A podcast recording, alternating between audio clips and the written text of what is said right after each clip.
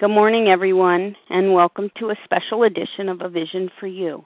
Today is Sunday, March 9th, 2014.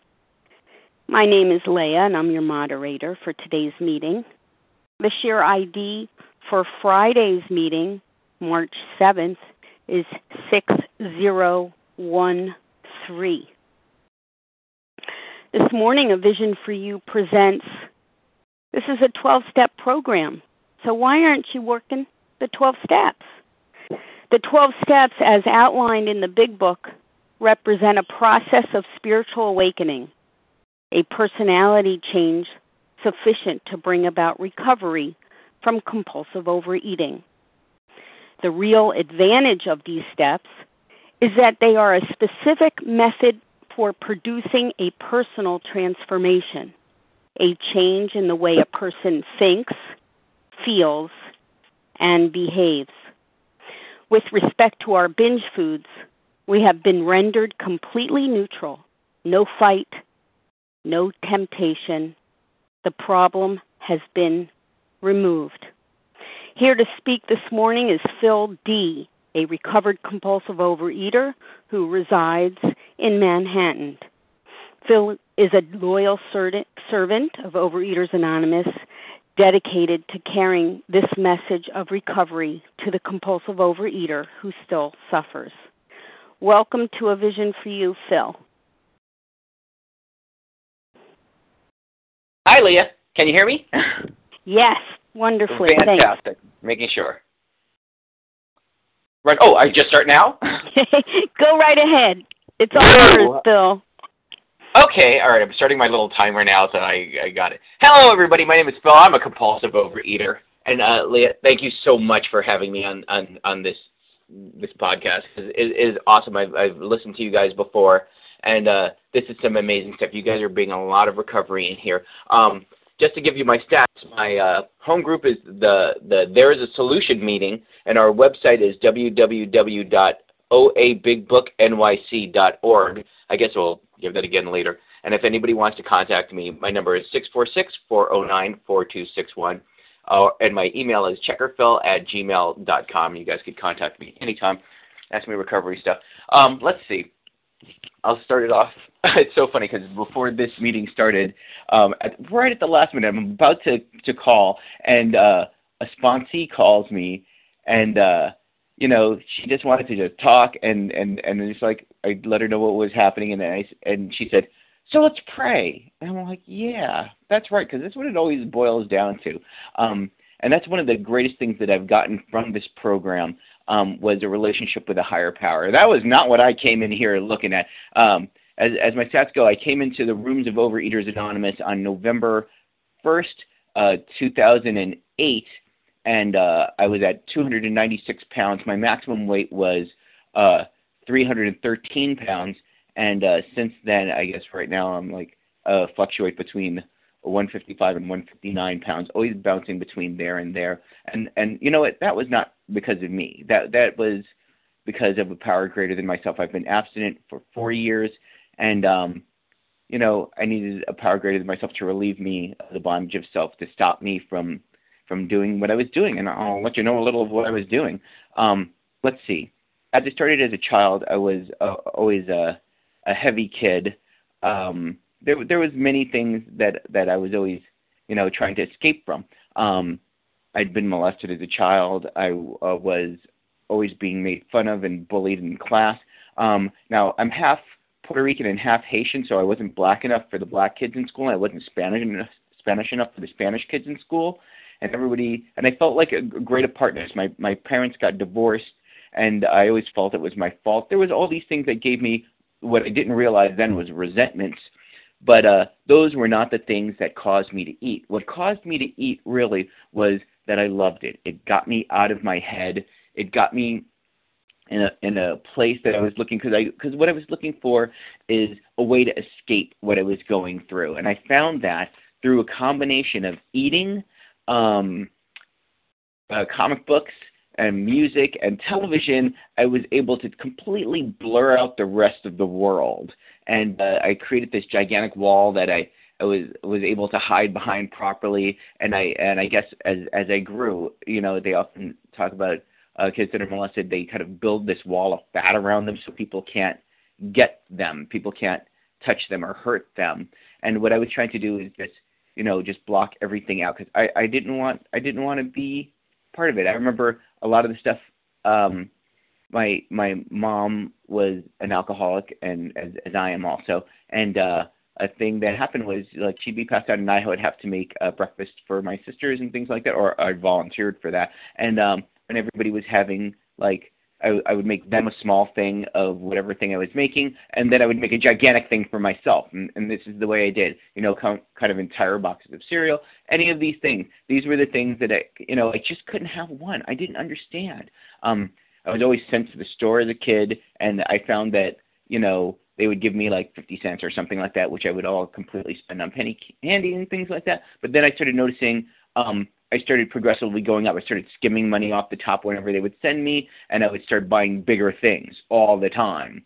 And it's like, well, well, one would get like you know a little thing of candy. I was buying entire like things, and it was and it was crazy. And I didn't understand why I was doing that. I would go straight to my room and knock these things out, and that's just the way I, you know, it, it just, I just hid. I didn't want to be a part of life. I wanted to just, I basically wanted to die. I mean, I was a little kid, and I wanted to die back then, and um, things didn't get m- much better. But but you know what they say back then in the days, it works until it doesn't work.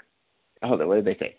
It, yeah, first it's fun, then it's fun with problems, and then it was just problems. And it was like that for me. Um, I found that being even a fatter kid, kid, more kids would make fun of me, and it would just drive me more and more into isolation. Just kind of reaffirming, creating this self-fulfilling prophecy of of you know why I needed to be away from you, and uh, and and this is what it, it also progressed into this into adulthood. Well at least towards teens. And teens then i started to learn about other stuff in conjunction with that. There, there was alcohol there was drugs there was things like that i started getting involved with but my food was always keeping up. It was always keeping large. In fact i remember actually getting together with somebody getting a relationship with a girlfriend um who can eat like me hang out like me you know we always uh used to uh, pride ourselves as being foodies. We were always going to the best restaurants and the best this and the best that. But you know what? Then afterwards, we were always going to like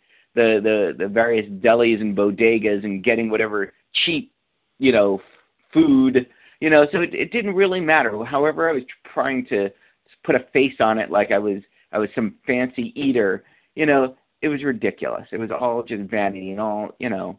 Or another thing I would do is get a lot of of whatever I was eating and then give it to everybody like I'm being so kind. I'm I'm I'm sharing with everybody, but it's only so I so people don't take what I have. You know, um and that's one of the things. I always thought like when I was a child, food is love. They were always pushing that one on me. And uh I believed that. I believed if I cleaned off my plate that, you know, no harm would come to me. That would be good. But as I as I grew up, everybody eventually was, you know, it was always about me. I remember my dad always telling me, like, um, ever since I was a kid, he was always like, "Oh, you're so fat. Oh, you got to do things." And then you know, I always had the relatives always saying, "You have such a cute face, but you're so fat." You know, all these different things. It was just separating me from everybody. I wanted no part of it, and you know, and by this time, I was a thief. I was a liar. Anything to get my food. Hey, who ate this thing in the refrigerator? Not me. Really? Seriously? There are crumbs all over your bed. I didn't do it.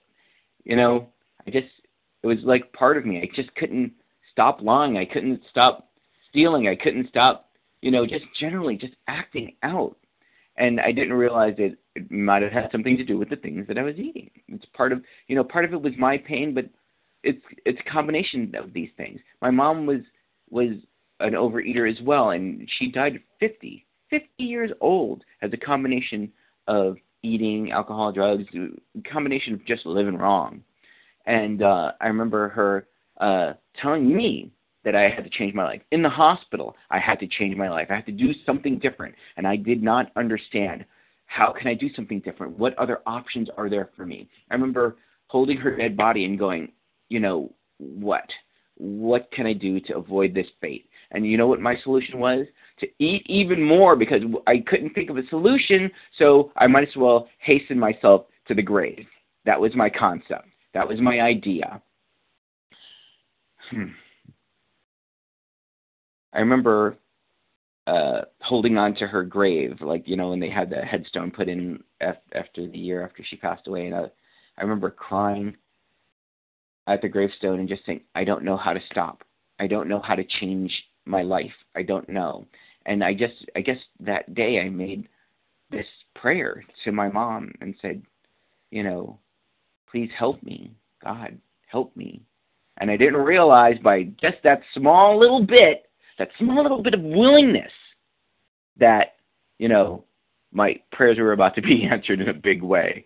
Um, a friend of mine uh, uh, uh, who who had gotten sober um, that I used to know from the partying days, um, he I saw him and he looked great. He looked awesome, and he told me that he'd gotten sober. So then I didn't understand how. I didn't understand how he was doing that. So um, I ended up coming into Alcoholics Anonymous and uh, doing the steps over there. First, that's where I was first. He gave me a big book, and I was like, "What's this? Big? It's the big book. Yo, that thing is small. He gave me this little tiny book. This is a big book. Are they being ironic? What's going on with this?" And I didn't realize that it's all about the information inside. And once I got myself a sponsor and uh, started going through the the 12 steps as it's laid out in the big book, that my life began to change. And I started to learn to to to be honest and I started to learn to develop this relationship with a power greater than myself. And I'm going to go into how I did that, but I want to speak about OA because I remember um, being with uh, my AA sponsor, and we were doing some stuff work at a diner. Boy, did I love doing that because what I could do is order as much food as I wanted to, uh, and then follow that up with a shake, or then follow that up with um, uh, some dessert. And I remember reaching over to lick the plate, and right when I was going to lick the plate, my sponsor grabbed the plate. Actually, he didn't grab it out of my hands, but we were both holding on to the plate. And I'm like forcibly, you know, I'm a person that supposedly did the steps, doing these things. We were doing the traditions now, and he's grabbing this plate out of my hand, and I'm saying, I have the right to lick this plate. I paid for it. I paid for the food so I could lick this plate. And he said, you might want to look into a program that will you know, now that you you got the alcohol and drugs pretty much under control, you might want to look into another program uh, that's going to save your life. And I was like, what do you mean? But wait a second, I knew what he meant. I understood completely where he was coming from. And uh, I remember right when I got my first year in, in Alcoholics Anonymous, the next day, the next day, I remember is um, November 1st, 2008 eight. That that is when I came into the rooms of Overeaters Anonymous, and I and I thought I was going to be slick because I, I was my plan for Overeaters Anonymous is I thought I did the step work. I in AA, so I don't have to do the step work in OA. All I have to do is just come in, get some literature, I'll read that, and I'll be cured. I will be cured. You know, my my my what I wanted for myself is I wanted to be 200 pounds. That I want to be 200 pounds. I'll, I'll, I'll it'll be perfect. It'll be great. That's what I want. I wanted a diet. That, That would be cool. I'm going to go in there, get some literature, read about how the people in OA do it, and um, I'll be cool. But you know what? I started getting scared about going into OA because I was afraid because um, since I was 296 pounds, I felt now there are going to be people in there. I know some people are going to be overeaters. Some people are going to be undereaters. There's going to be anorexic people in there, and anorexic people, you know what? They they have a perception where they believe that um, that uh that everybody that that they have this body dysmorphia thing where they believe that they're fat when they're really thin. And I and I said, "Oh no, so when they see me, they're going to think I'm really really really really really fat." Yeah. The main point is I I from you know working with anorexics and working with um other people from from this program, I got disabused from that uh conception. I started to learn that guess what? It's not about me. It's not about what people are thinking about me. You know what? The people in the room, they're not necessarily thinking about me. They're not thinking about what I'm doing and what, you know what? It's not about me. So that's that's one of the things I learned. So I came into my first meeting of um, Overeaters Anonymous. I remember it was at Jan Hus. It was the hope group, and which is really good because I really needed some hope right there. And um, everybody was kind and gentle with me, and I came in and I said, "Where is your literature? Is your literature around here somewhere?" And they said, "We don't have any literature. You might want to go to another meeting for that." I was like, "No literature? This is ridiculous. I'm I'm out of here." You know, but you know, I luckily people were really kind with me. I, sat down and relaxed, and they said, you know, listen. I sat and I listened to other people, and guess what? I started to have identification with the other people, what they were talking about, what their disease took it.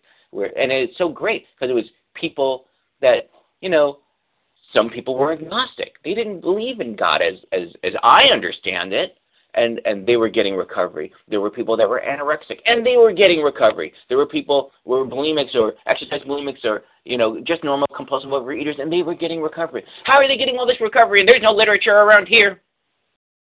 Um, so I found out one of the things I had to do was get a sponsor. Get a sponsor. I already did AA. Uh, oh, AA. I don't. I don't need to get a sponsor in OA. And then they told me the most important thing. Guess what? Credits don't transfer over. Yeah, you think you got some time in AA, you think you're all gangster. Well, guess what? You're going to have to do the work over here too. This is a program of action and vigorous action. So I had to to to concede to myself that yeah, guess what? I'm going to have to go get a sponsor. So I heard about this other meeting that they had um, that had literature. Oh, a, a, side note about that other meeting.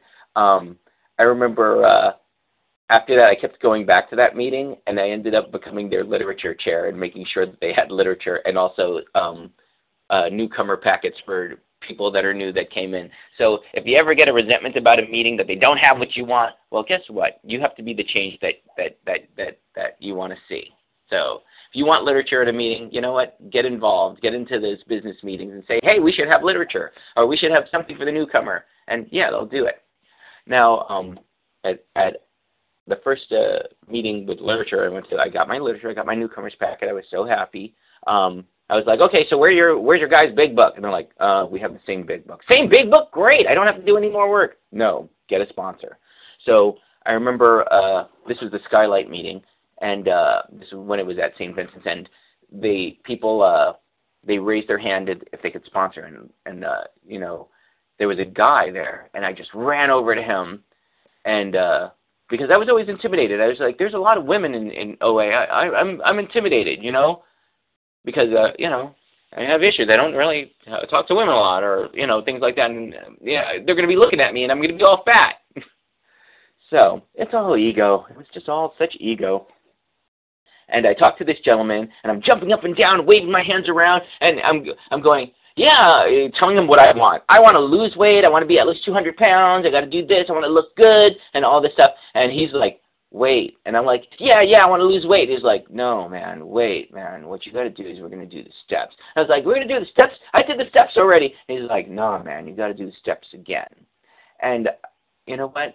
At that moment, I was just willing to do anything. I was willing to go to any lengths to, to, to get this recovery. And you know what they say? You come for the vanity and you stay for the sanity. Well, you know what? I wanted to lose weight. Um, you know what they say? Uh, you need uh, originally in the big book when it first came out, they said uh, you have to have an honest desire to stop drinking. Well, I did not have an honest desire to come in here. I had a dishonest desire. I had a dishonest desire to just lose weight and then get get a girlfriend and get the heck out of there. That was my plan.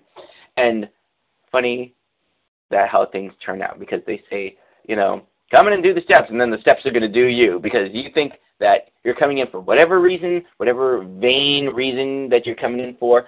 And then what I learned is that from doing the step work, as it's laid out in the big book, that means the steps go in order for a reason. You know, it, you will change. You will change without your permission. you know, you will start to learn, but let me go back with with my my first sponsor. So he, started giving me all these uh, assignments to do. He said we're gonna all right start going through the big book and start going through the 12 and 12 OA. You're gonna underline things. You're gonna talk about things. How does this pertain to food? I mean, because I I did this in AA, man. I I don't I don't got no man. You got to do it about how it pertains to food, how it pertains to you know this. So I'm underlining stuff and you things that have to do with food, things that don't have to do with food. How can you apply these things? And I was just like, oh, okay, man. I was willing to just do anything, anything. Meet them at a meeting? Yeah, yeah, yeah, do it. Get people's numbers and call them? Yeah, yeah, yeah, I'll do it. Do a service commitment? Yes, I'll do it. Whatever you want me to do, I'm going to do it. Because I just, so, you know, people say you're sick and tired. I'm sick and tired of being sick and tired. I'm sick and tired of the runaround. Sick and tired of the, the doing it over and over again. The, you know, all these things I keep doing over and over again, and and I can't stop myself. I can't stop myself from eating. I can't stop myself from hiding these things, trying to think I'm slick, you know, going from one thing to another, leaving things in the refrigerator and going back over there over and over again. I mean, for goodness sakes, I had the CPAP machine pushing air into my lungs while I slept. I wouldn't go up normal stairs because, uh, you know, I would go, I would go to train stations that had elevators because I didn't want to walk up the stairs. Um, I couldn't go from street to street to street without hitting every single newsstand on the block for whatever snack food I was going to get. I just couldn't stop anymore. I couldn't stop anymore. I remember um, rifling through a candy store, and uh, the guy at the candy store was like, "Stop doing that! Will you stop doing that?"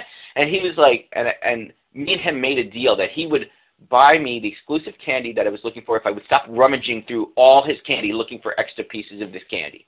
And then he bought a box for himself and he bought a box for me. So I bought it. It was 120 pieces or something like that, and I ate every single one. And I came back the next day and bought his box.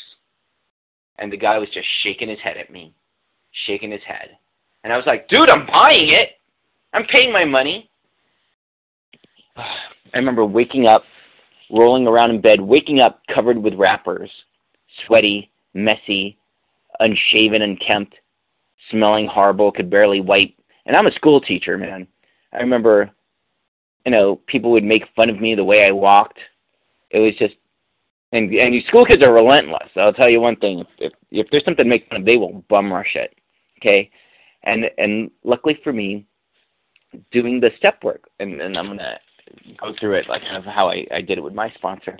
Um, first thing he had me doing is we, we would sit and we would read the big book together. We would read it again. But I've read this big book before. No, man, you got to read it again with new eyes. And what I found out as as I was doing this stuff, um, I started getting more honest because I thought I was being honest before, but but you know what?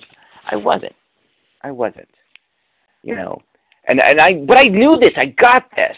You know, but the self knowledge is was killing me and and slowly but surely, I they always recommended you might want to get a nutritionist and and get a food plan and follow that thing, um, which is kind of important. That's one of the the things that even divided OA because you know some splitter groups wanted to go because they wanted to hold fast to their their food plan, and I understand that, but it's a separate thing because there's a whole bunch of people here that have a whole bunch of different trigger foods and a whole bunch of different things.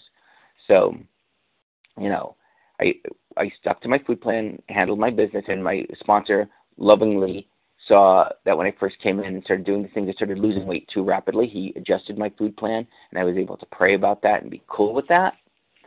And uh, you know, because I wanted to find every way to be up to shenanigans. I remember telling him all sorts of things, uh, you know, trying to trick things to get my way. And my sponsor was just so kind and so loving with me, and he was just like, you know, you might not want to do that, man. I was like, what? You know, that stuff that you're trying to eat there, you know, it's oily and it's this and it's that. It might not be good for you, you know. Do what you want. Oh, do what you want. I hate when people say do what you want they're trying to trick me. They're trying to use some of that psychology on me. But you know what? I was a willful person. I wanted what I wanted when I wanted. I wanted whatever I wanted. And slowly but surely, um, praying, you know, praying every day, doing my best to meditate every day, doing what was recommended of me, doing the step work, and things got better for me. Things got better for me. As, as you can tell, uh, yeah, my life was pretty pretty helpless here. And then once I started going through the stuff about you know the second step. Now I had a concept of a power greater than myself. I got it in AA, and you know I went to Catholic school and I was tortured by that, but I was able to get past all that and move to a concept of a, a power greater than myself, one that embodies the universe. And the universe is gigantic. I mean, the amount of it that we could see, it's a miracle that we even know it's there. Um, so I was able to embody all that and, and get with this power that's greater than myself. This universe is so beautiful to behold. It's so gigantic. It's so wide. It's so encompassing me. And it, it, and it's like to be a person alive on this planet at this time. You know, this is amazing. It's amazing that we all crisscross and, and run into each other or talk to each other on phones and connect. We are people that would not regularly mix. We weren't.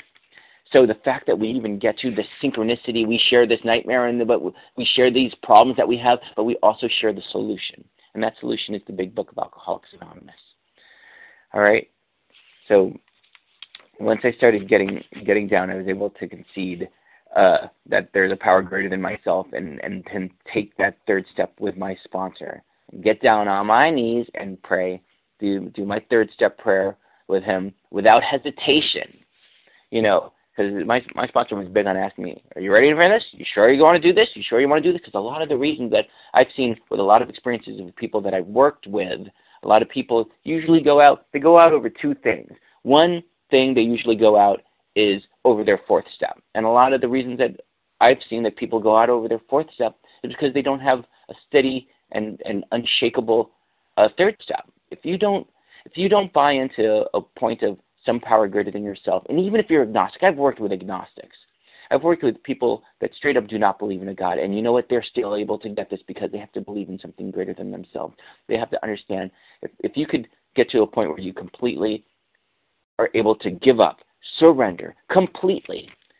You know, believe me, this disease had me completely defeated, destroyed. And I knew that every time I pick up, it's going to happen again. It's going to happen again. So I couldn't do that anymore. I had to put together all all those those things. You know, every time I try to do it, I would go back every three days. You know, and I can't do it anymore. So once I surrender those things and start getting into the work, things get a little better. So now I have this third step thing going on. I have this God. Um, I signed that contract. I did that that prayer. You know, God, I offer myself to thee to build with me and do with me as thou wilt. You know, because I want that that bondage of self. You know, I'm going to put it into my higher power's hands to take away the difficulties, and that any victory I get, it's my higher power. People come up to me, Phil, you looking good, you know, and this and that. and yeah, it's so funny. Charles from OA, he said, you know, I know I look good, and yeah, he does, man. And yeah, when I would see myself in the mirror now, I was starting to change. I was starting to lose weight. But then when I started noticing, um, there was more work to do started doing my fourth step, started, and, and it's so awesome. When I started doing the fourth step work, you know, you go through the, the first column and you write down all the things you're resentful at. Because I had resentments. I was resentful at lots of different things. People stopped me from getting food. People stopped me from this or that, or not even food related things, just things that I was angry at. You know, being molested as a kid, this thing, that thing. I would write stuff down, write all these things down, write everything. You just write name, institution, place, person, things. You write these things down, all columns, straight down. And, you know, a lot of people get caught up in the thing. They're going to do one, then the other column, then the other column. Get twisted up. Just do the column straight down. Straight down. And once I had all those things written down, then I started writing down the second column. I started writing down, why do I have resentments at it? Why am I sore at these people? I'm sore at this girl because she didn't talk to me, or she ignored me, she snubbed me.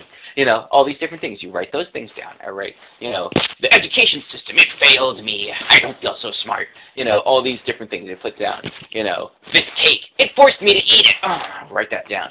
So, you know, you write down all those things, and then after that, you're gonna have to put down what do these things affect. You know, sometimes I, I just put little little symbols. You know, does it affect your pride? Does it affect, you know, your relationship? Does, uh, does it affect your your thing with people? Does it affect your pocketbook? Yeah, I spent all that money on that cake. Okay, um, ambitions, uh, you know, your security, your you know pride, you know all these different things, self-esteem. So once I got all those things going down, and write those things for each one, or at least I just circle them. I had them all initial, and I circle them all, and then after that, then you start going through the through the other things. You start seeing, you know, where am I being selfish? Where am I being self seeking? Where am I being dishonest? Where am I being afraid? And by taking a closer look at that, I start to see, you know, I'm the one that's doing this. I'm stepping on people's toes. I'm doing all these things. I'm setting the ball rolling. I'm doing all this stuff. How did this happen? I thought it was everybody was doing this to me. I thought the world was happening to me. Everybody's hurting me. But then I found out that guess what? A lot of it has to do with what I'm doing.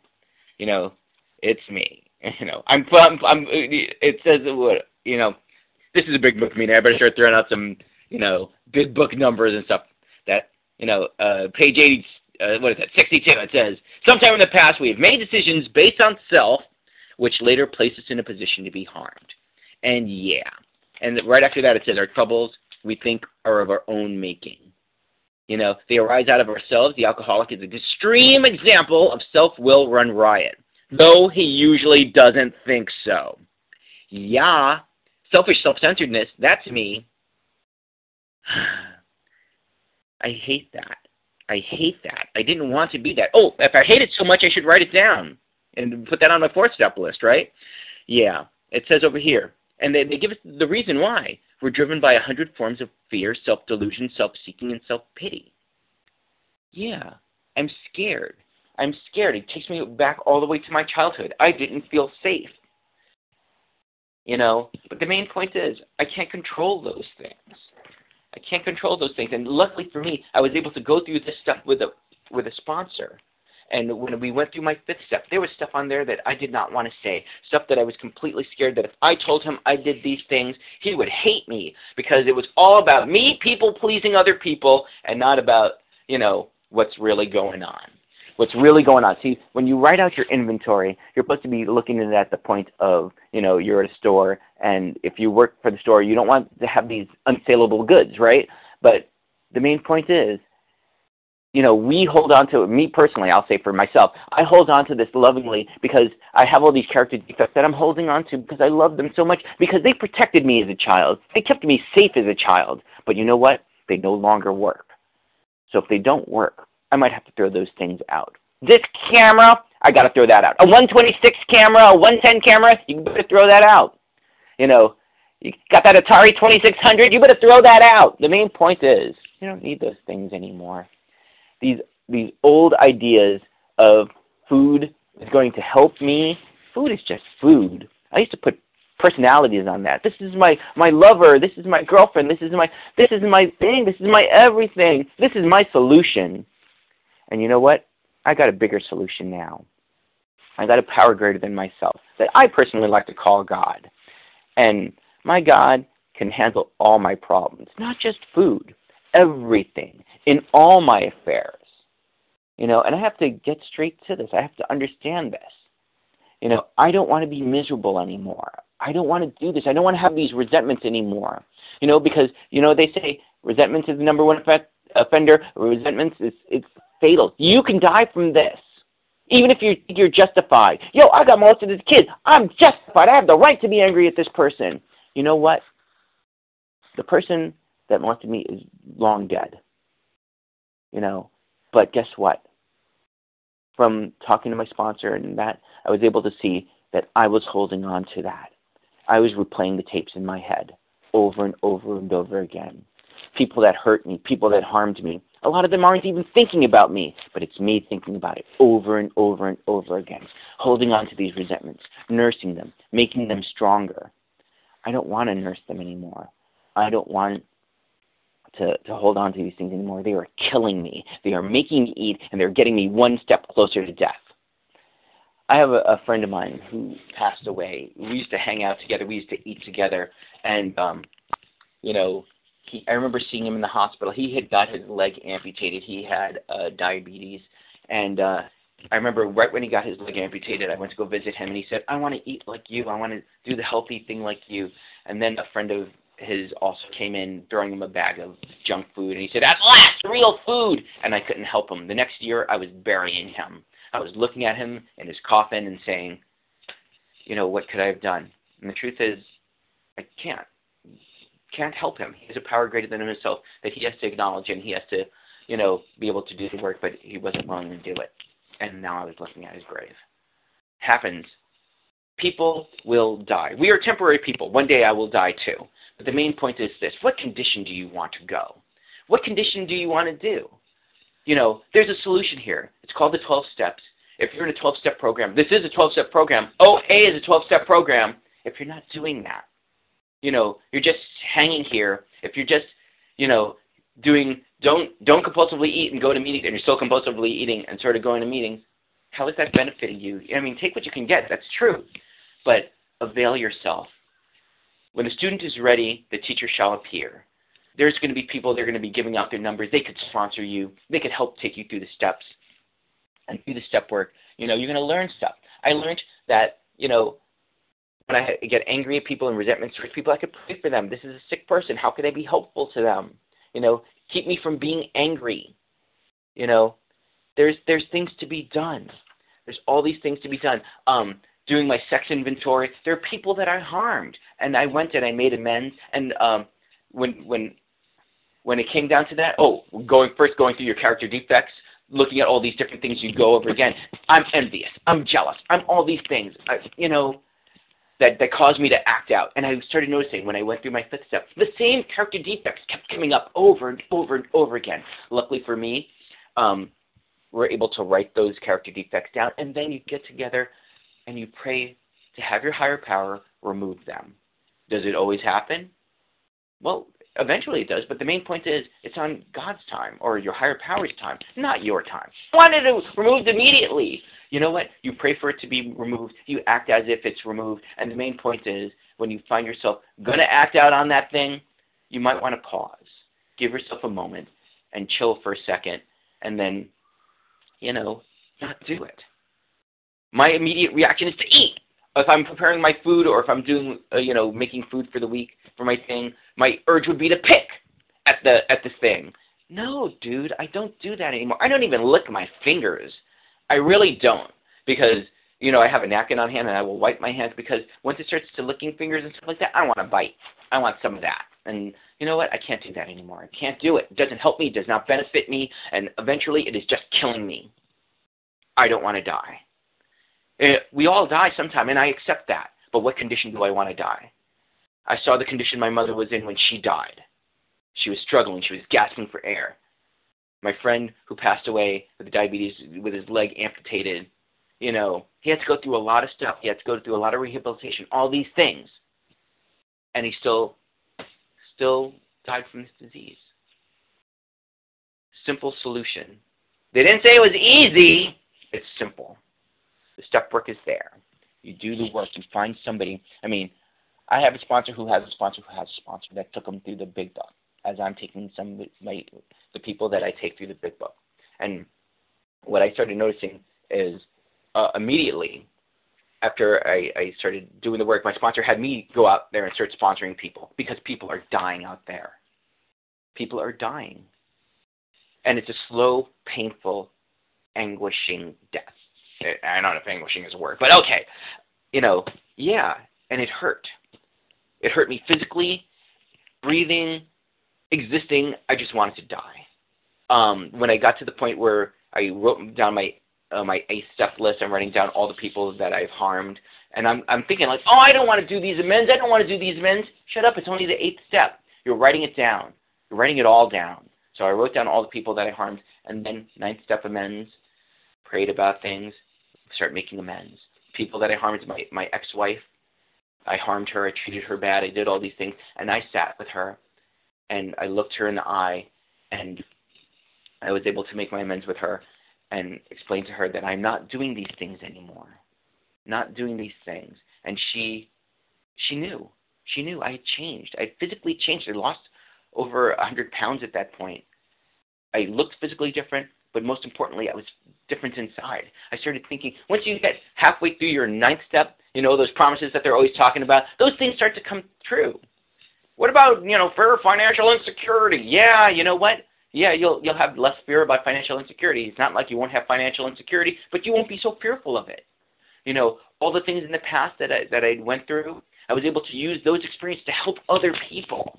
You know, um, all these different things started coming true to me. I started, you know, started being useful. I stopped thinking about myself all the time, and I started getting out of my head and started helping other people. Started getting involved. Started you know, once you start reaching out there and once you start getting sponsees and taking them through the work, yo, your life is going to completely change because you're going to start to understand the way you, the way that you acted when you first came in, the, that's going to keep it green for you. You're going to see a bunch of people doing the exact same stuff, and you know, you just say lovingly all the stuff that your sponsor told you, the way that your sponsor made you feel calm, the way your sponsor said, breathe, and you sit and you breathe.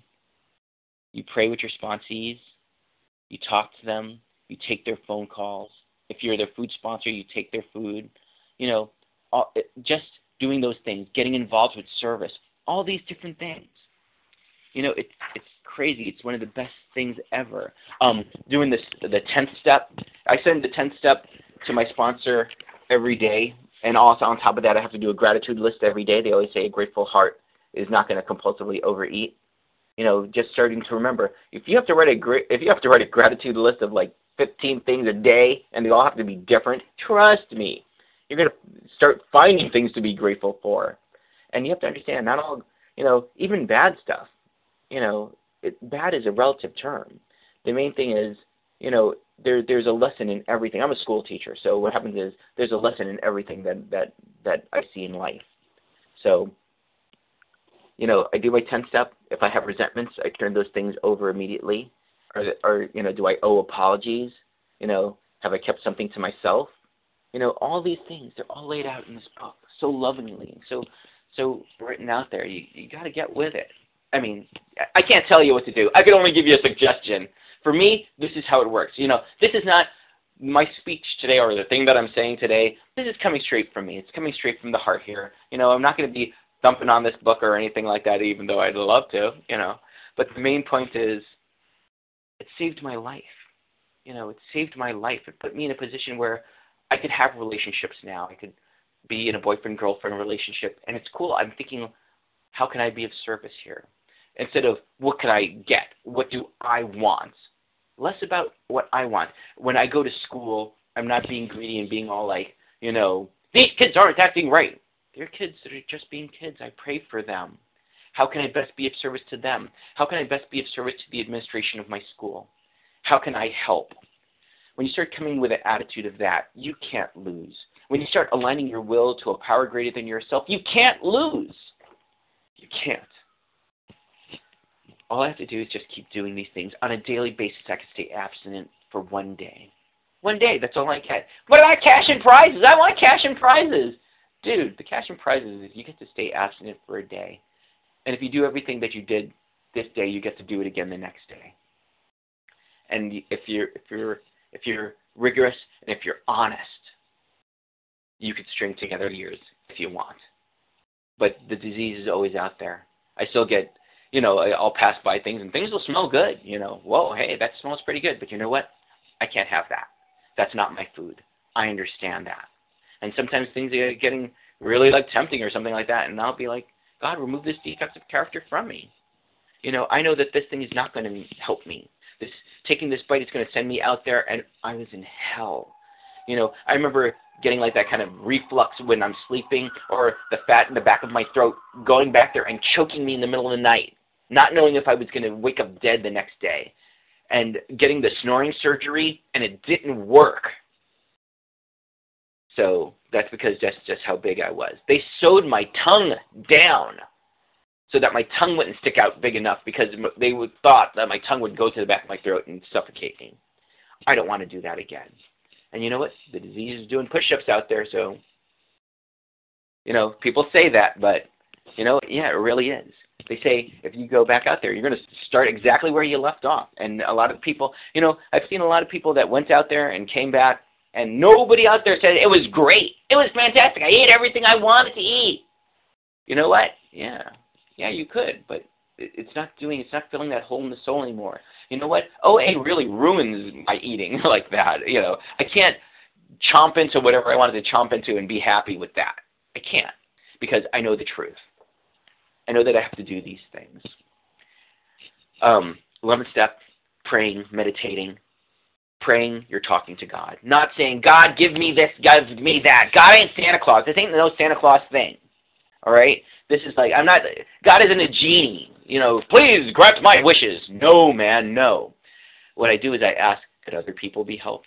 If it's going to be something for me, it's going to be like help me be of service to help other people, so I could help, you know, be a better service to you. And I do this all the time. I mean, there are some times that some classes I know I got a difficult class coming in, and I pray like God, please help me get through this. Seriously. And it works. It works every time. I survive it. And the rewards are great. 12 step, working with others, the highlight of my day, the highlight of my life. The people that call me, I am so grateful. Things that I do, I go out places to speak, you know, sometimes speak at hospitals, speak at other places, doing service, going to meetings, helping create meetings, helping do service at meetings. It is awesome. Your life will change. If you don't have meetings around you and you have basically phone meetings, get involved with the phone meetings. There's service to be done. You know, they want you to read something, read something. They want you to do something, do something. Get numbers, talk to others. A lot of the times when I talk to others, in the beginning I used to be complain, complain, complain. They always say, bring the mess to the bring the mess to your sponsor, bring the message to the meeting. And that's one of the important things that I've learned. That the more that I keep on trying to do my best to bring the solution that has been handed to me through the steps of Alcoholics Anonymous as it's written in this big book over here and applied to Overeaters Anonymous, you know, just to prove that this thing works. This thing works. You know, the shortest the shortest sentence in the big book. It works. It really does. Dude, yeah, it totally does.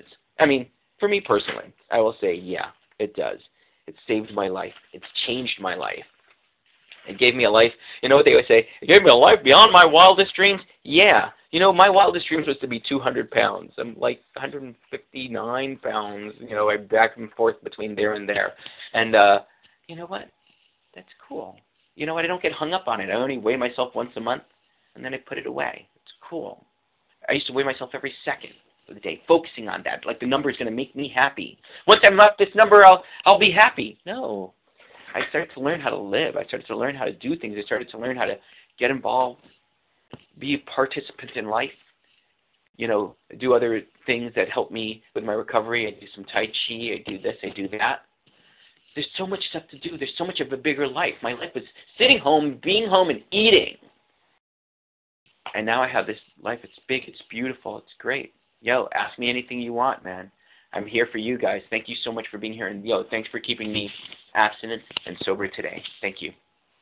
Phil, thank you so much for sharing your beautiful story of transformation with us this morning. Taking pleasure. us thank you, taking us on the journey through the steps. Thank you very, very much. I'm going to repeat Phil's contact information before we open the floor for questions. You can reach Phil D at the following phone number, and that is six four six four zero nine four two six one. That's Eastern Standard Time. Again, six four six four zero nine four two six one. If you'd like to email Phil, you can do that as well, and his email address is checkerphil, all one word, C H E C K E R P H I L at gmail dot com. Now we'll open the floor for any questions you might have for Phil this morning on anything he shared uh, related to the program of recovery. Please let's limit it to questions. And you can begin by pressing star one to unmute and identify yourself, please. Thanks.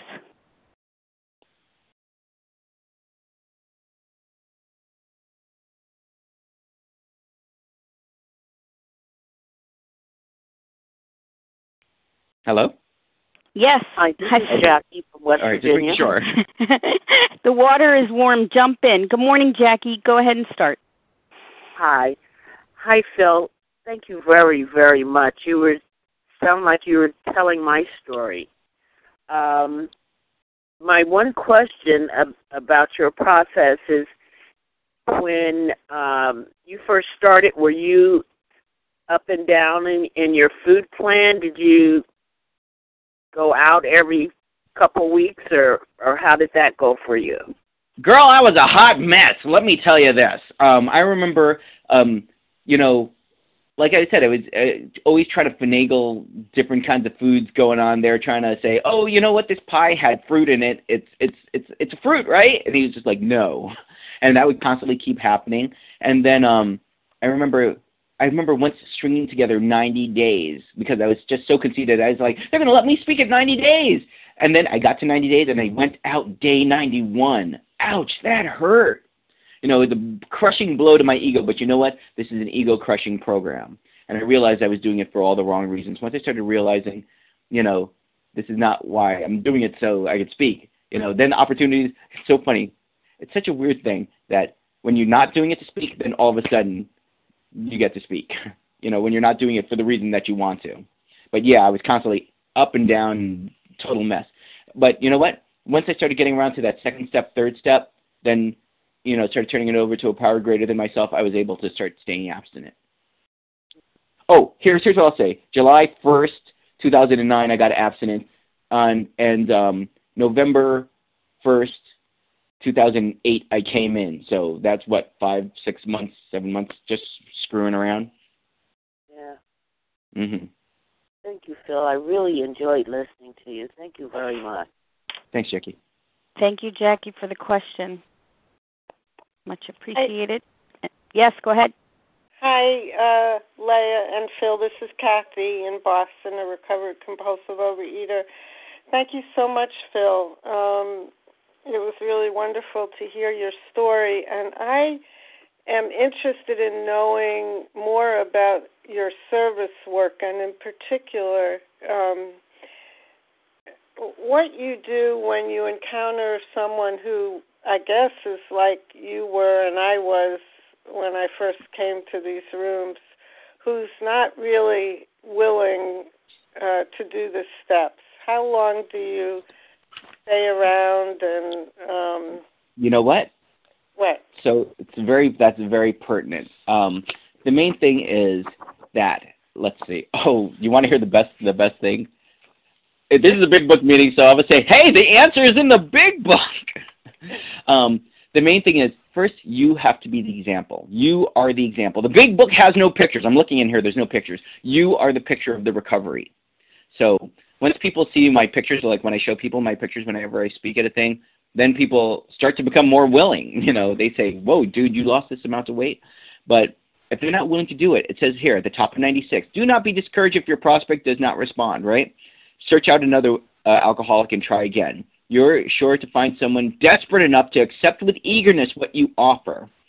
Mm. And and it says here, we find it a waste of time to keep chasing a man who cannot or will not work with you. Period. So you know what? My original sponsor in AA, he he was chasing somebody around, and when his sponsor told him drop that guy and get somebody else that's willing, he got me, and he changed my life. So trust me, if you're sitting there trying to work with somebody that does not want to work with you, don't do that. You're um, that's killing somebody else that wants your help. So do that.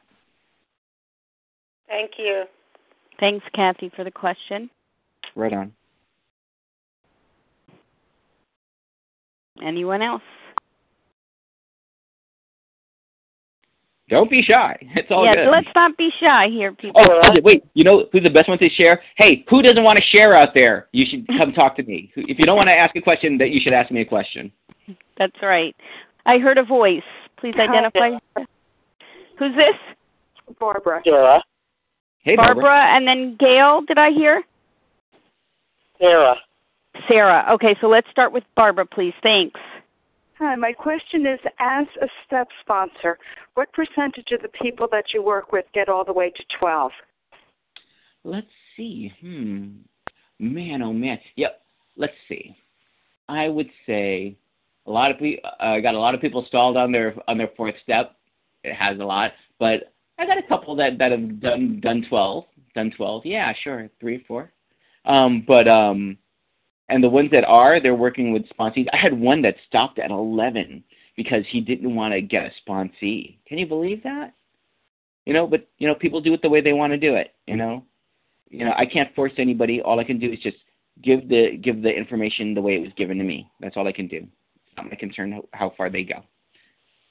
But I tell you one thing: once they get to 12 and they start working with other people, then I could get another sponsee. So there it is. Thanks, Barbara, for the questions. Sarah, your turn. Good morning, Phil. Uh, thanks so much for sharing your story. This is Sarah, grateful recovered compulsive overeater. Um, hi. Um, I have a question about um, dual addiction. Oh, uh, yeah. Okay, and the only and and I'm also uh, dual addicted also. But anyway, uh, you know, I have a gal that's really wanting help, but she's only two months in AA sober, and I know mm. this be a little bit personal and that kind of thing. But you know, the thing is that she really wants help with the with the uh, compulsive overeating, and um, you know, my understanding, it's a God thing. I think totally, and it's very, mm-hmm. I think, um, individual for people. And whenever I sponsor, I try to ask God to help me know what the right things are to say because we're just the vessel, you know. Uh, but um, you know, a year of sobriety before starting an OA program. I don't know. You know, uh, what's your thought about it? Just briefly, if you would, please. Oh, sure, sure. My personal experience on that when I first came in, um, my sponsor wanted me to at least get get my year in before I started OA.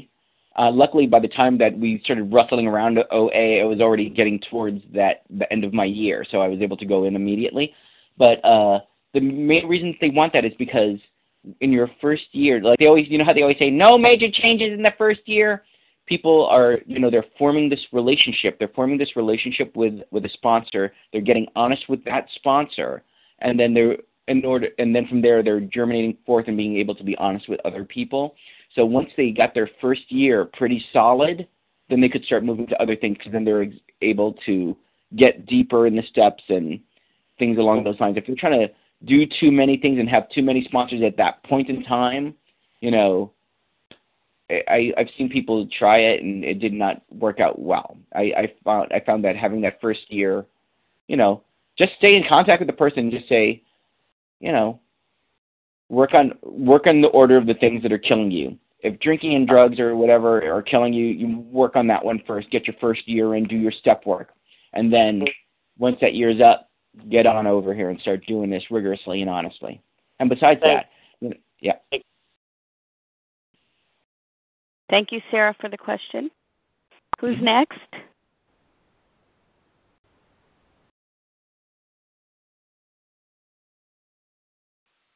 Star one to unmute. Hi, this is Tara from DC. Hi, Tara. Go ahead. Um, I have a question, um, actually, with um, relation to the last one. Um, I'm just going through the steps now for the first time, mm-hmm. um, and I'm finding the clearer that things get, the more other issues I'm finding. Like I'm like shopping is a major trigger for me. Uh, I can't stay yep. at stores.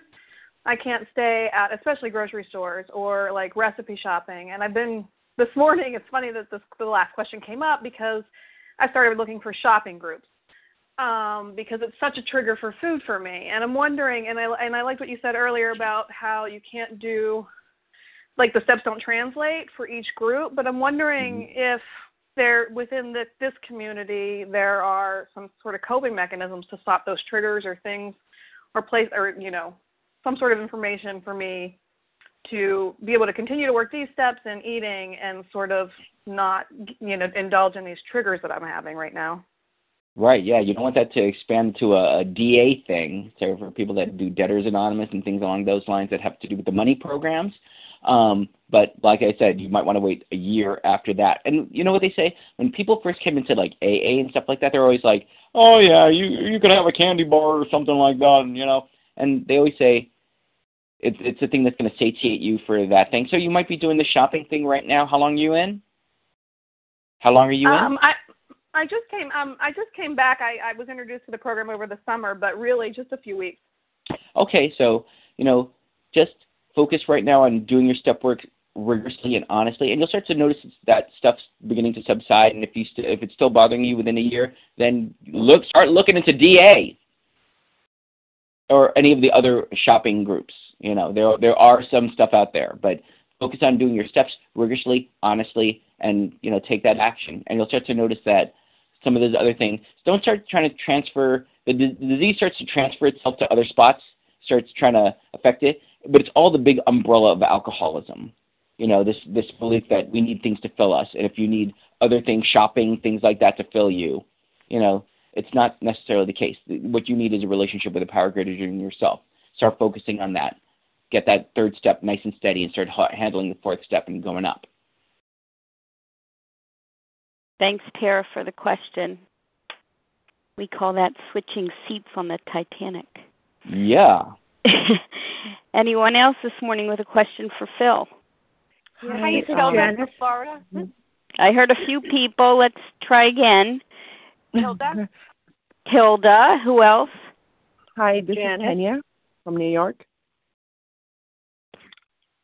Say it again. I'm sorry. Kenya from New York. Okay. Henya from New York. Okay, let's start with Hilda, then we'll go to Henya, and then we'll catch the others. Go ahead, please. Thanks. Hi, it's Hilda. Um, I have a question. I, I- um, I know that I need to practice the, te- the steps more rigorously, so I wouldn't have these um, confusion and urges when I go into, when I, I I go out with friends and um, dates and family members, and they're able to have you know, the the food that I can't have, the, the especially the treats like after a meal, and, Mhm. and or even before the meal, or even before the treats, you know, the bread and all. And lately, I'm having a hard time with that. It seems like everyone I'm with can do things that I can't do, and I know I, I I know I'm like in need of practicing the steps, and I do have a sponsor and all.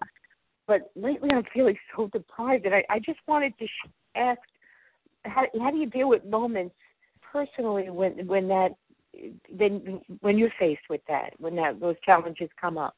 That happens a lot to me. That happens a lot, and it's so funny. Main thing I always have to my mantra is that's not my food. And you know what? People are like, "Don't you feel deprived? Don't you feel deprived?" And it's like, you know, it's like the case in the Big Book where they said, "We saw others drinking with impunity." But, you know, that's not us. We have this disease. I have a disease of mind, body, and spirit. I have this threefold disease that will kill me. So I can't have those things. Yeah, people can have bread and stuff like that and start busting out with the whatever the stuff they're going to put on it. Yeah, I can't have that. So if I'm if I'm with people that understand that and the bread table comes the bread basket comes my way, I just say, you know, put it, put it over there. Put it over there. And sometimes when I'm hanging out with people and then when it gets time that, that they're going to start ordering desserts, they could order their desserts and then it's time for me to leave. I don't want to sit there and, you know, and watch you eat. I don't at the end of the at the end of the day. It's time I show up at the party early and I leave early. And uh, I even learned to to go to parties where they people have the hors d'oeuvres and they're bringing them around. I learned how to stick my hands out and say stop in the name of love and uh, keep people moving because you know learning no is a complete sentence. I don't got to explain why I'm saying no. It's not for me. I don't want it. I don't have to explain that it's going to kill me. I don't want to have to explain that I have a disease. I just say no, thank you, and keep it moving. And it's hard. You have to do a lot of praying here. And if there's people that know that you have this situation, make sure some people know ahead of time. Also, when I go to to, to diners or whatever restaurants, I look up the menu ahead of time. I see what I'm going to get, and I order what I order. I never even look at the menu. For me, that's sometimes like food porn. I don't want to look at it. So that's my experience on that. Thank you, Hilda. Henya, you're next. Go ahead. Hi, can you hear me? Yes. Yep. Hi, this is Kenya from Westchester. And Hey, Kenya. um, this, hi, this is going to be a weird question, but um, I, I really, it's something that it's, it's really been kind of a thing, and I try to make believe like it's not a thing, but it is. There are no Um, weird questions.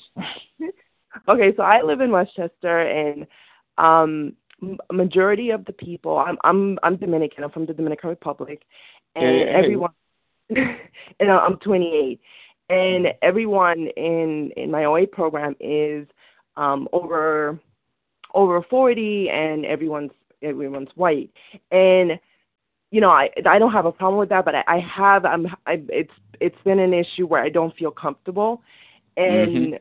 because it's it everyone's just so different from me and and I, I've been trying really hard to to kind of overcome it, but it's it's you know when it comes to it, um, I'm having a hard day. I want to talk to someone, and it, it doesn't feel like I'm talking to a peer. It, it it feels like I'm talking to like a mother or a superior.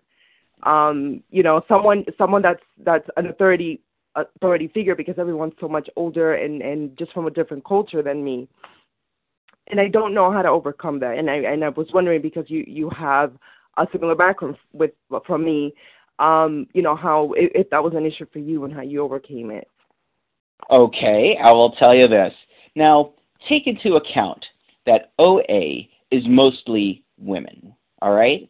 Now, imagine being a man in that thing. Like I always think of the pie chart. All right, here's the pie chart. Don't think about the pie, but think about the chart. Um, so what happens is, so there's the chart, and then there's only yay percentage of of men, small percentage of men, and then there's a small percentage of black men. Then there's a small percentage of black straight men. It's like tiny, tiny. It's infinitesimal. But the main point is this. How bad do you want recovery? It sounds like to me that um, for me personally, I had to get past all of my prejudices of everything, and I started to learn when I was doing the fourth step. Yo, I have some things that I'm prejudiced against. I better stop backing up off that. And I started to learn to uh, start to deal with those things because if you want to live, there's a percentage. There's there's there's a percentage of people, and you have to get past that. The main point is we have a common problem, and we have a common solution. It's the steps. So a lot of it is like, yeah, other people have different experiences and other people have different things, but you know, I'm not going to let that that uh that what what is it called? A uh, the apartness kill me. Because you know what? There's there's not a lot of there's not a lot of guys in the program. And a lot of I think the the reason there's not a lot of guys in the program is because they feel intimidated that this is a, a, a dominantly female program and that is killing people. So I don't want to die today, and I'm willing to go to any lengths to get this thing. What you have to start thinking is what I thought. See where other people are right. Yeah, they might not be from your culture. Yeah, they might not be this or that, but they may have some information. They might have some stuff right now that can help you. And you know what? Keep seeking out other people. You know, I run into people, believe me, I stand out in the crowd. So when I go to a convention, you know, and I see people that might be Spanish or black or things like that, I talk to them and I say, "Yo, what's up, man? Yo, hey." You know, you start building up a little posse of your own. You know, so if you don't feel like, you know, there's sometimes people that won't get how I feel. Like I'll talk to my guys, you know, and say, "Dude, do you ever feel like, you know, this way or that way?" And and they'll say, "Yeah." So, so you want to start finding people that you find identification with, but don't start excluding yourself from all the other things because guess what? You could be bring a perspective to them that's going to help them. Yeah, you might be a young pup in here, and other people might be older than you, but yo, you bring that solution too. All right? I hope that helps. I don't know. Thank you, Kenya, for that question. Who else would like to ask a question? Hi, it's Holly. I have a question.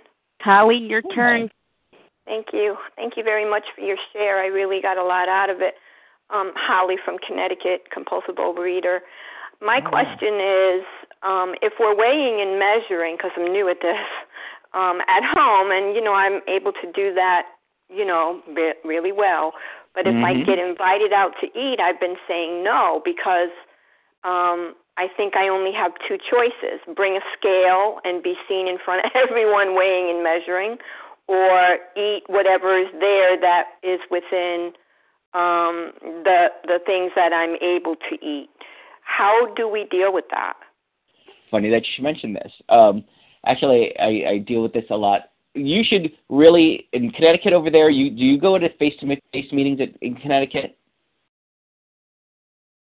Just question. Do you? Uh, no, I haven't been able to get there oh. yet. I may right. be so going on. Is, if you ever do it and they fellowship, go out to fellowship with them and see how they do it. Because what you'll see is this: everybody brings their scale. everybody brings their scale. And guess what? Here's a good one. People don't really care what you're doing.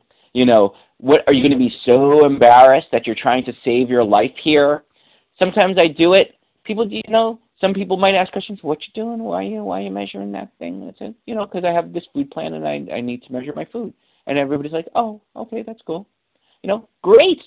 You know, I'm to a point now that that you know, I order certain things so I don't have to measure it. Like I order certain things and what they give me is what they give me. Um, but when it comes down to measuring things, people that I see that measure their stuff I have some sponsees that are on point with their measuring. They're going to Italy, they're going to all these places, and they are measuring their food. There is no shame in our game, you know. And you know what? Once people start asking questions and like that, they might be interested. They might have problems with food too, and you will have a great opportunity for you to say, well, you know, if you want to share and break your anonymity with them and say, you know what, I'm an Overeaters Anonymous and I do this and I weigh my food and it's saving my life. Some people might identify with that. Don't throw that out to everybody, you know what I mean? But sometimes somebody might be asking too many questions to you. There's a reason they're, they're asking questions. All right? Thanks, Holly. Who's next? This is Kim in Louisiana. Hi, Kim. Go ahead. Hi, good morning. Um, thank you all for your service. Um, I'm newly recovered, and I was just curious if you could tell us, Phil, um, how you apply step 10 daily. Ah, all right. So step 10 is uh, where I start doing the taking that inventory, right? Let's get this. Let's let's, let's make this official. step 10: continue to take personal inventory, and when we were wrong, promptly admitted it. Yeah, great example.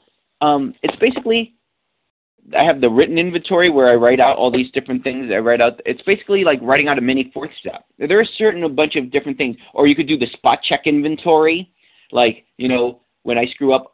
Perfect example. I uh, there's a meeting that uh, my AA home group. There was a situation with uh, chairs. Like you know, you're only allowed to take a chair for you and somebody else.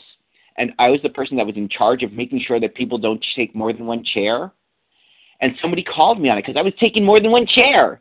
And they were like, dude, you're in charge of the chairs and you're taking more than one chair. And I was just like, oh, busted. I felt embarrassed. I felt sad. I prayed about it. And you know what? I had to apologize to that person immediately. And I apologized immediately. I, I said I was wrong for doing that and that my amends to that person and amends to the group is not doing that anymore. The main thing is, you know, I see those things that those character defects pop up, I pray for my higher power to remove those things. I'm being greedy. I'm, you know, taking these chairs. I'm doing these things, and I don't do them anymore. So the main thing is, and also in my step 10, the, the written one, when I do it at night, I, I have everything written out. 10 step, um, what am I resentful towards? What is, why am I resentful towards it? What does it affect? Does it affect my self-esteem? Does it affect my pocketbook? Does it affect my ambitions, my personal relationships, my sexual relationships, my security, my pride? Then I write down, where am I being selfish? Where am I being self-seeking? Different things. Where am I being dishonest? Where am I being afraid? Where was I to blame in this resentment? And then I say, do I owe an apology? And if I do, I better make it immediately. Um, and then have I kept something to myself that I should discuss with my sponsor? And then was I kind and loving towards all? And then what could I have done better that day? Then I think it's all written in the big book too. Was I thinking about myself most of the time, or was I thinking about what I could do for others and what can I pass into the stream of life? And then I write about that, and then I write my gratitudes on a daily basis. So that's what I do on the daily. Thank, Thank you. Um, uh, just a, a, a, a quick little follow up. Um, you know, just a, I'm just wondering, you know, if it's something minor, a minor irritation or disturbance, you know, the, the big book talks about um mm-hmm. that we, you know, we talk about, well, we ask God to remove it at once, and yep. then we discuss it immediately. And um, I'm just curious because a lot of times I may send a text message, or maybe it just goes and I just am done. So I'm just wondering, not to skip over what the big book is saying, but does everything require discussion? Immediately with someone? Well, you might want to talk it over with a sponsor or a trusted friend. The main point is, yeah, you know what? Because at this moment in time, early in recovery, you don't have that, that God intuition yet. You're early in the game. If you're early in the game, you might want to run it past somebody, and they will. Your you know your sponsor might have the experience and say, yeah, that's a good idea, or yeah, you're doing it right, or you know, until you're sponsoring other people and doing the same thing for them, you know, yeah, check with other people because I learned for myself I can't be trusted. I will try to find every way to get out of of you know I want the easier softer path all the time. So the way that we get past it is by by you know running it by somebody. You know that's why that's why we do a fifth step. You know that's why we do these things because you know can't we just have God know what what what what's in our hearts? No, we need to talk to another person about this because that, then we're really keeping it real. I'll leave it at that. To this meeting. You don't have to go to. Thank you, Kim, for the question. Who's next with the question? Star one to unmute. Oh, this is Heidi. Hi, this is Dana in Missouri. I heard Dana. Heidi and then Dana. If everybody else could mute so we can have a quiet line, we'll start with Heidi, please. Thanks. Thank you, and good good morning. Thank you for being with us this morning, Phil. My name is Heidi. I'm a compulsive overeater in Denver, Colorado. All right, My Heidi. question. Good morning. My question is, what is your response if you or have you ever had sponsees like myself who feel no need or desire to have a food plan, weigh or measure? I I seem to be uh, pretty firm about um I'm in the solution. I don't really want to think about my food or focus on my food. Mhm. I know how to I know how to eat nutritionally. I'm So you're doing like a intuitive thinking, intuitive eating. Intuitive eating, and I'm wondering, have you had uh, sponsees? What is your thought about that? Any um, words of Um, caution? my anything? my theory on that, you know what? Food plans are going to be food plans. I always recommend a nutritionist or a dietitian. If they're going to get one, they could get one or not. But the main point is, I don't run your food. You know, um, I'm here to take you through the steps. That's what a sponsor does. We take you through the steps.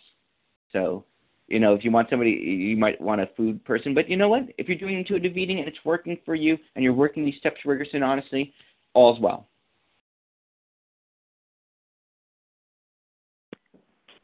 Thank Hello? you, Heidi, for the question. Dana, your turn.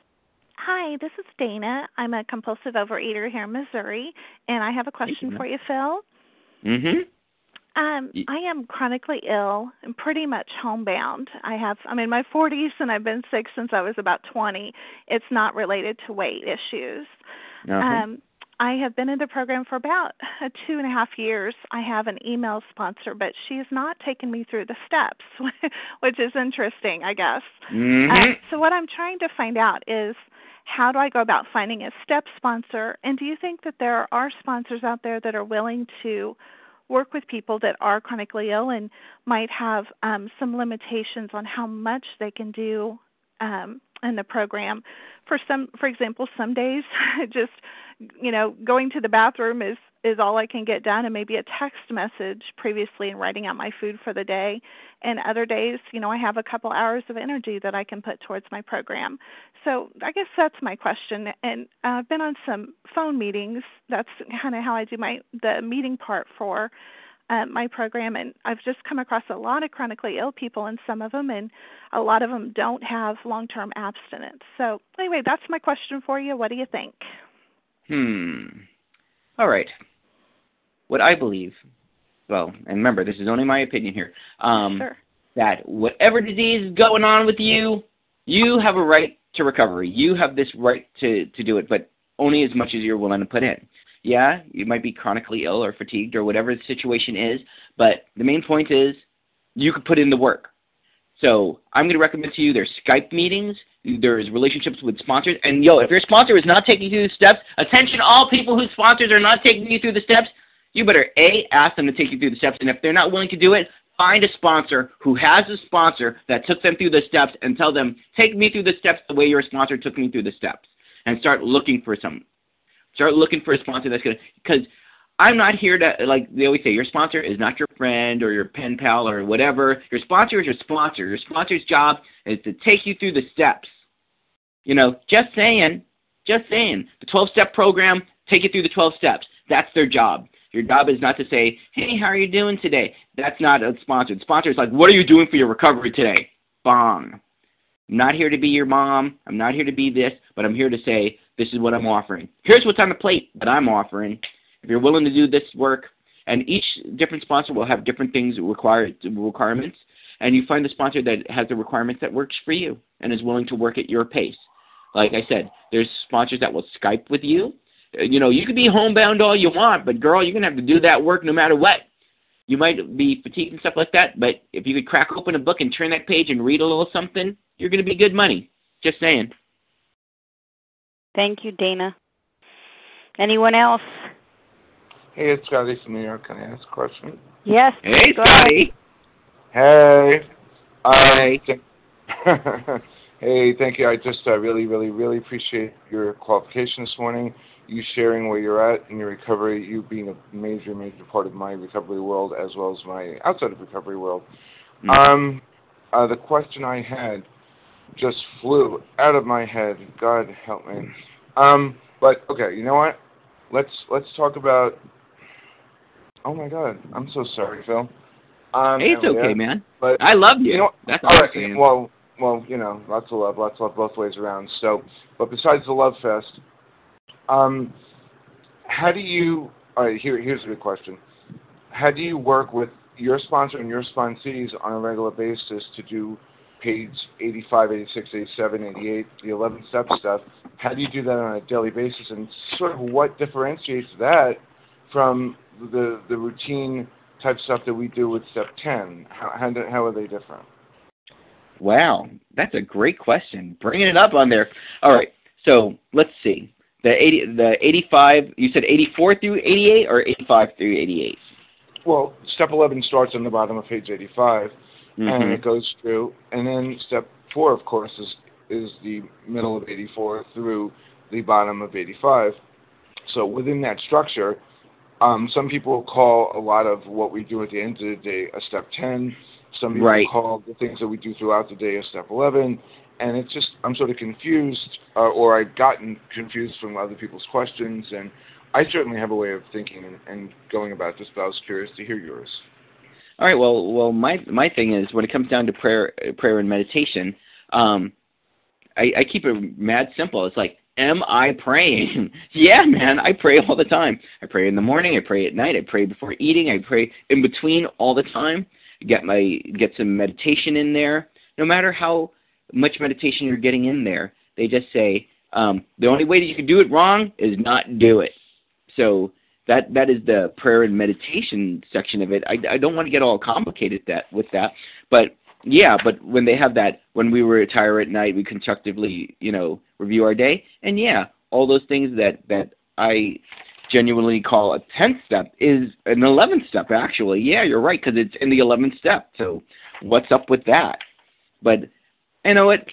I don't want to split hairs over it because you know it's all the things. It's the main things that we do over and over again. And if, if anything, we should be doing, um, you know, ten, uh, the what nine, ten, eleven, twelve, like constantly anyway. So it's all one big mishmash, one big kushka mushka of of recovery. So you know, I'm not going to say I'm doing this exact thing or doing that exact thing. It's all about just doing the whole thing. You know, as long as we're doing it and not do, you know, if we're not doing it, then you know something's lacking, and then that's when the pain comes. That's when the fear comes. And as long as we we have that constant contact, as long as I'm getting that constant contact with my higher power, that's what's the most important part. Am I talking to my higher power? Am I listening to my higher power? Because believe me, sitting and listening is some important stuff. So I can't extol its virtues enough. Still your brain and just chill and listen for that inspiration. So, you know, sorry I couldn't really answer, but you know what? I'm sure this is an ongoing conversation that me and you will keep having. Thank you, Scotty, for the question. Right Who's on. next? Sandy in Delaware. I heard Sandy. Who else did I hear? Hey, from uh, Pennsylvania. Okay, Sandy, let's start with you. Okay, thank you. Hi, Phil and everybody. Uh, I'm Sandy A. to compulsive overeater. I've Hey, been Sandy.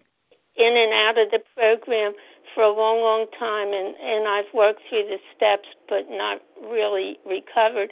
However, uh, many years ago, I made amends to my kids. I have six kids to my ex-husband, and uh, recently uh, I had someone sponsoring me who said I had to go back and do it again, but uh, I'm you know they accepted my amends. They speak to me, and I, I really uh, feel that going back and doing it over again would uh, do more harm than good. What's your feeling on that?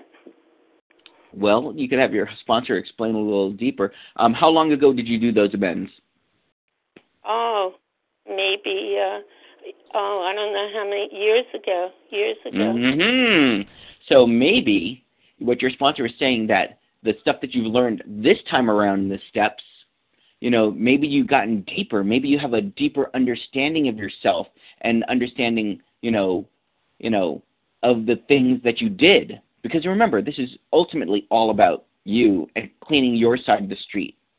You know, if you did this so long ago, I mean, believe me, a lot of my first, the first time around, I mean, I've been through the steps three times, and, you know, first time around, my amends, now that I look at it in retrospect, not so good. You know, I was not really understanding. I was still a little mocus from just coming in, and uh, now years later, some of the things that I had to redo, I had to really take a close look at it and see my place in it. See for my family, where had I not shown up? Where the you know, how had I harmed them? What was I not doing when I was in the food? You know, not being there. All these different things. I could see it clearer now.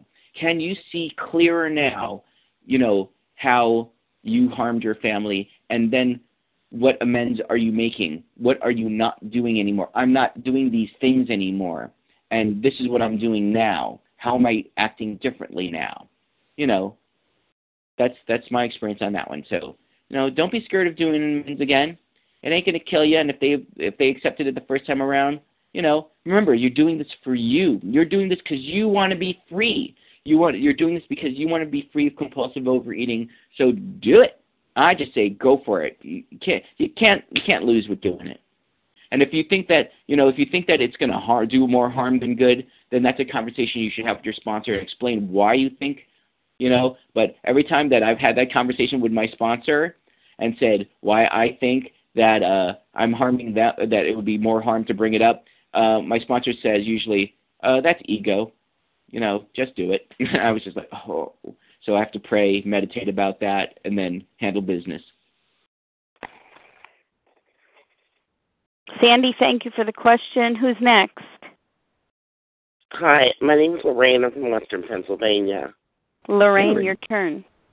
Hey, um, Phil, thank you for your experience, strength, and hope. Um, question I have is, when did you know, or what, what, what did you do? How did you come about getting past that desire to work, desire to not want to how do I want to put it?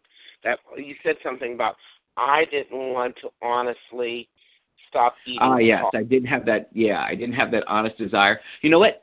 Um, I had the when I first came in, I just wanted to to uh, I wanted the secrets of how to lose weight. That's what I wanted.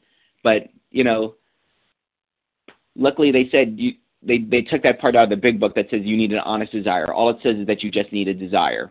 I just need a desire to, to not drink today. I just need a desire to not compulsively overeat today. It doesn't matter if it's a dishonest desire or, or an honest desire.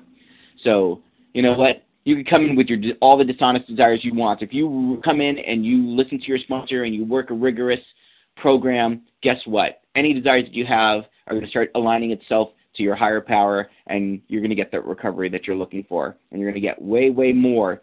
You know, if if I could have gotten what I wanted back then, you know, if you get everything you wish for, what I wished for back then, I would have sold myself short because everything my higher power is giving me is so much more. So, seriously, just go for it. Thanks, Lorraine. Anyone else? Questions for Phil this morning? Jason from Pensacola. Hey, Jason, go ahead. Hey, Phil, thank you very much for your share this morning. I really appreciate that.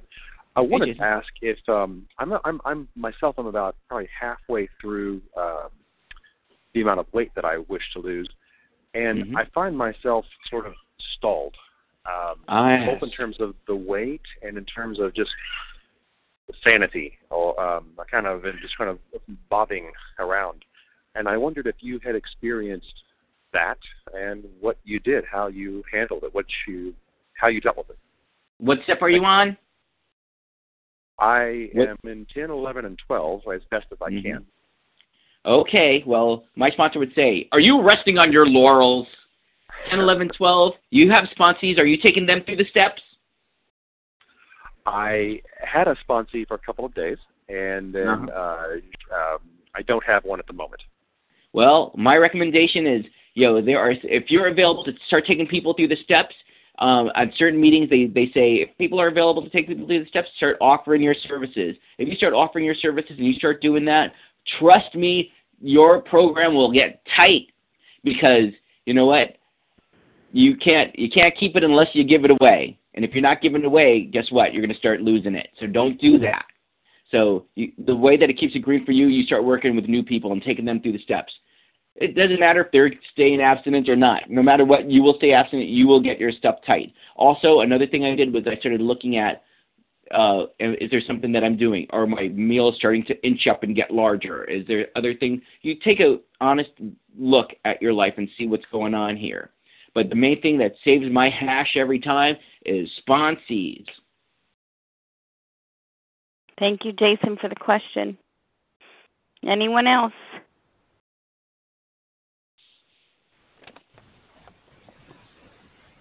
Get it in now before we bid farewell. This is Mary from Michigan. Mary, go ahead. Uh, what is the difference between self-seeking and being selfish? Thank you. Woo! That is the best question. I knew that one was going to come out here. And this one, thanks to Scotty K giving me this paper right here. it says here the difference between selfish and self-seeking. All right, selfish means too much concern with one's own welfare or interests and having little or no concern for others right? It's similar to self centered. Uh, self seeking is a person who seeks only or mainly to further his own interests. So when I put, where am I being self seeking? I want to be the hero. I want to be this, or I want to be this. I want to be the supermodel, whatever thing that I'm trying to seek. Where am I trying to? I'm trying to, you know, I always think being the hero. I'm trying to save people. So, you know, uh, that's where I'm being self seeking. But where am I being selfish? I'm selfish because I want my will be done. You know what I mean? So that's that's a difference. Concerned with my own welfare. I'm trying to protect myself. So I hope that clarifies it. Thank you, Mary. Anyone else? Hi, um, I'm Connie. I'm calling from Vancouver. I'm a compulsive overeater. Hi, Connie. Your turn. Hi, Connie. Hello. Um, I'm kind of new to OA. I've only been in OA for three to four weeks, and um, I don't know if I'm going to stay because um, I don't really believe in the personification of a god. I believe in a universal energy that's that kind of operates as a kind of a life force. Um, and and you were talking about something similar to that when you mentioned yes. yeah. all that. It's, so I'm more inclined to that, and um, I'm in search of a sponsor, and in that search, I'm I don't I'm not sure how to find a sponsor that would match um, what I kind of believe in, and I think mm-hmm. that it would be important for me to be with such a person. Um, what do you think about that? You would think so, but alas, it is not the case. The main point in, in, in the big book, it says a God of your understanding. And if that God of your understanding is the God of the universe, I mean, that universe is large, right? I mean, seriously. Yeah. That is a that is that is a great God to have because it shows how infinite, you know, God is. And um, so you hold on to that thing. And the main point is that is your God. You have a God. you do. And it's a God of your understanding. And the main point is, you know, yeah, it's not He or a personification of a thing, whatever. The main point is, you don't have to believe what the other people believe. All you have to do is believe in something and it's greater than you. That's all you got. So, and you know what? You don't have to believe what your your your sponsor believes. And you know what? I just actually came back from Canada and there's some good meetings up there, so make sure to take advantage. Um, so don't worry about that. All you need is a sponsor that's going to take you through the steps the way they did it. And yeah, you might have to do some praying or this or that, but remember, when when you're praying, what you're praying is to the universe. Okay? And if you don't want to say the prayer the way that it's said, that's cool too. The main point is you don't need this kind of you don't, ha- and that goes for everybody. You don't have to be held down to some sort of religious dogma that we've always been. I mean, for me personally, that I was fed, force fed as a kid. I went to Catholic school, so you don't have to be that. You have the God that you want. You have the God that you develop, and you develop a lot of this during your second step. So you need somebody that's going to take you through the step work, and you're going to see. It doesn't matter what what your what your sponsor believes. Your sponsor could believe what your sponsor is going to believe. I know people that you know you could you could have a, a it, different religions. It could have no religions. The main point is as long as you believe in your personal thing, it's God as you understand them. Nobody can tell you what to believe. Nobody can tell you what your higher power is, and it's personal to you. So don't let that keep you out of the rooms of OA. This recovery is here for you. The universe is big, and there's a big place for you in it, and especially in recovery. Enough said. Thank you, Connie, for the question. Anyone else? Last call for questions this morning. Star one non mute. Going once. Uh, hello. You got in there, yes. Please identify yes, yourself. I'm Madeline, a recovered compulsive overeater. Go and right I ahead. Appreciate, I appreciated the talk uh, that I've been listening to. Uh, what I really wanted to do was uh, see if I could make contact with, I think it was Dana from Missouri, who was asking about a sponsor for chronic All right, now people. that's what I'm talking about.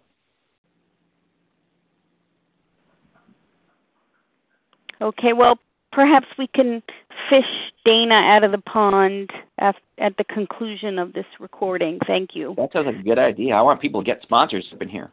Yeah, yeah. So thank you. All right, Phil. Well, thank you so much for your time and your energy on the line this morning, sharing with us Hello? your pers- Mm. yes. Hello. Hi, it's, it's Lisa, compulsive overeater from Brooklyn. How you doing? Hey, Lisa. Hi. I just wanted to mention for Connie, there's a meeting called Unconventional Spirituality, which actually meets now. Um, it's on the phone line as she goes to OA.org. Connie, that's, that's an outside issue. Thank you. We'll take those kind of things after the recording has concluded if you want to Oh, yeah, offer that's your cool. phone number. And thank you, Okay. Phil, for your time and your energy on the line this morning, sharing with us your story of personal transformation. What a message Thank of you. hope it was. And I'm going to close the meeting this morning the way A Vision for You always closes its meetings, and that's from page 164 in the Big Book. Our book is meant to be suggestive only. We realize we know only a little.